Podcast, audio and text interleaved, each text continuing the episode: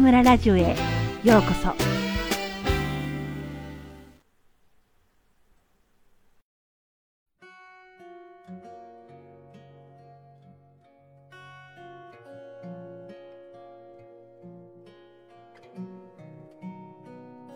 香りの紅葉。僕の記憶のキーワードは香りです。香りと出来事が結びついているのでしょう。ふとした時香りが何かを思い出すきっかけになったりします。匂いに敏感なたちなので、気分を整えるためにも香りを使っています。自分のバランスをとる道具が香りというわけです。アロマオイルは暮らしの必需品。一番好きなのはキリッとしたローズマリー。同じ系統のユーカリも気に入っています。ちょっと疲れた時はペパーミントやスペアミントなどミント系のものを用います。女性ならラベンダーやローズ、ネロリなど甘く華やかな香りを楽しむのもいいでしょう。アロマテラピーとはフランス語で方向療法、用途は多様でアロマオイルとして炊く、肌のメインテナンス、防虫、様々な効能があります。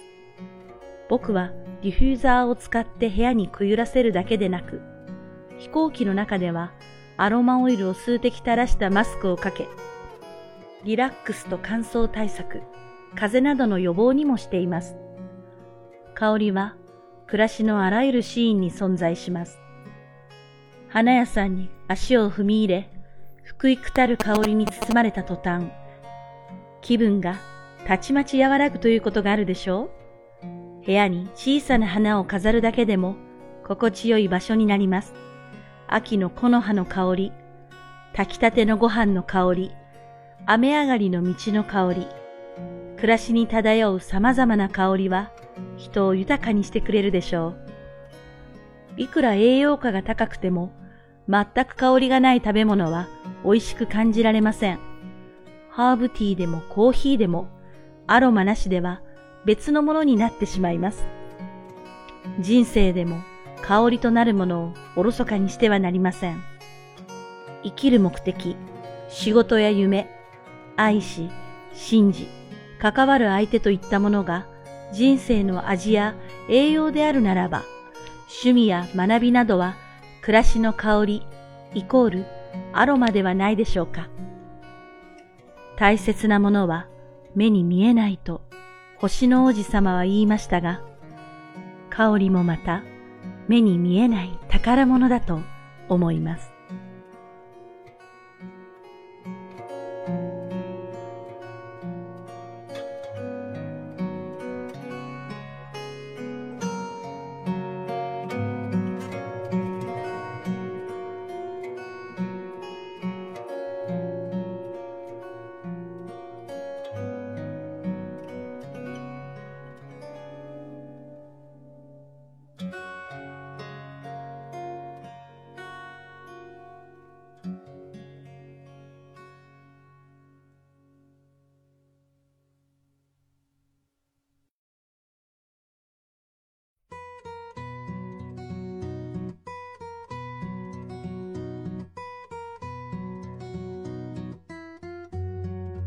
皆さんこんばんは。今夜も中村ラジオへようこそ。私は当ラジオ局のディスクジョッキー中村です。秋のゴールデンウィーク、武漢は好天に恵まれ、気持ちの良い毎日が続いています。皆さんは今どちらでこの放送を聞いていますか？ふるさとですか？旅先？それともいつもの寮ですか？私は、はい、いつもの武漢スタジオからこの放送をお届けしています。さて、10月に入り、身近な秋の色が深まってきましたね。昼間はまだ日差しに強さを感じますが、朝晩はかなり過ごしやすく、爽やかになりました。大学のそばの果物屋の屋台も、夏の王者スイカは徐々に隅に追いやられ、黄色いみかんが勢力を拡大しつつあります。みかんといえば、私にとってみかんは秋を伝える香りの使者。教室で授業の合間に広がるかぐわしい爽やかな香り。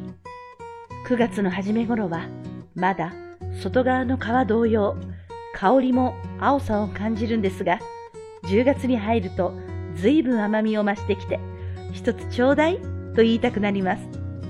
そしてもう一つの秋の香りといえば金木犀。この香りが苦手な人はいないのではないかと思うほど人を魅了する香りです。皆さんの香りの記憶ってどういうものがありますか？幼稚園の時の遠足で歩いた森の土の香り、おばあちゃんの古い家にあった五右衛門風呂の薪を焚く香り、高校時代のテニスコートで嗅いだ草を刈る青臭い香りや、雨が降る前触れの空気の湿った香り、晩ご飯の前のいろいろな家から流れてくる美味しそうな香り、海外旅行で嗅いだ日本では経験のないエキゾチックな香り、最近では四川旅行のお土産でもらった山椒の身の引き締まるようなすがすがしい香り。どこかで同じような香りを嗅ぐと、パーッと自然に脳裏に広がる素敵な香りの思い出。私にも結構たくさんありますね。ぜひ皆さんの香りの記憶を教えてください。よくリスナーの皆さんからライチ FM でコメントをいただくのですが、私の携帯では中国語の文しか見られないんです。せっかく日本語で送っていただいても文字化けしてしまいます。コメントを送ってくださる方、お手数ですが、ウェイボーの中村アンダーバージョンツンまでお願いします。こちらにいただいたコメントには24時間以内にお返事いたします。日本語でいろいろおしゃべりしましょう。そうそう。気分転換をしたい時も香りは有効手段ですね。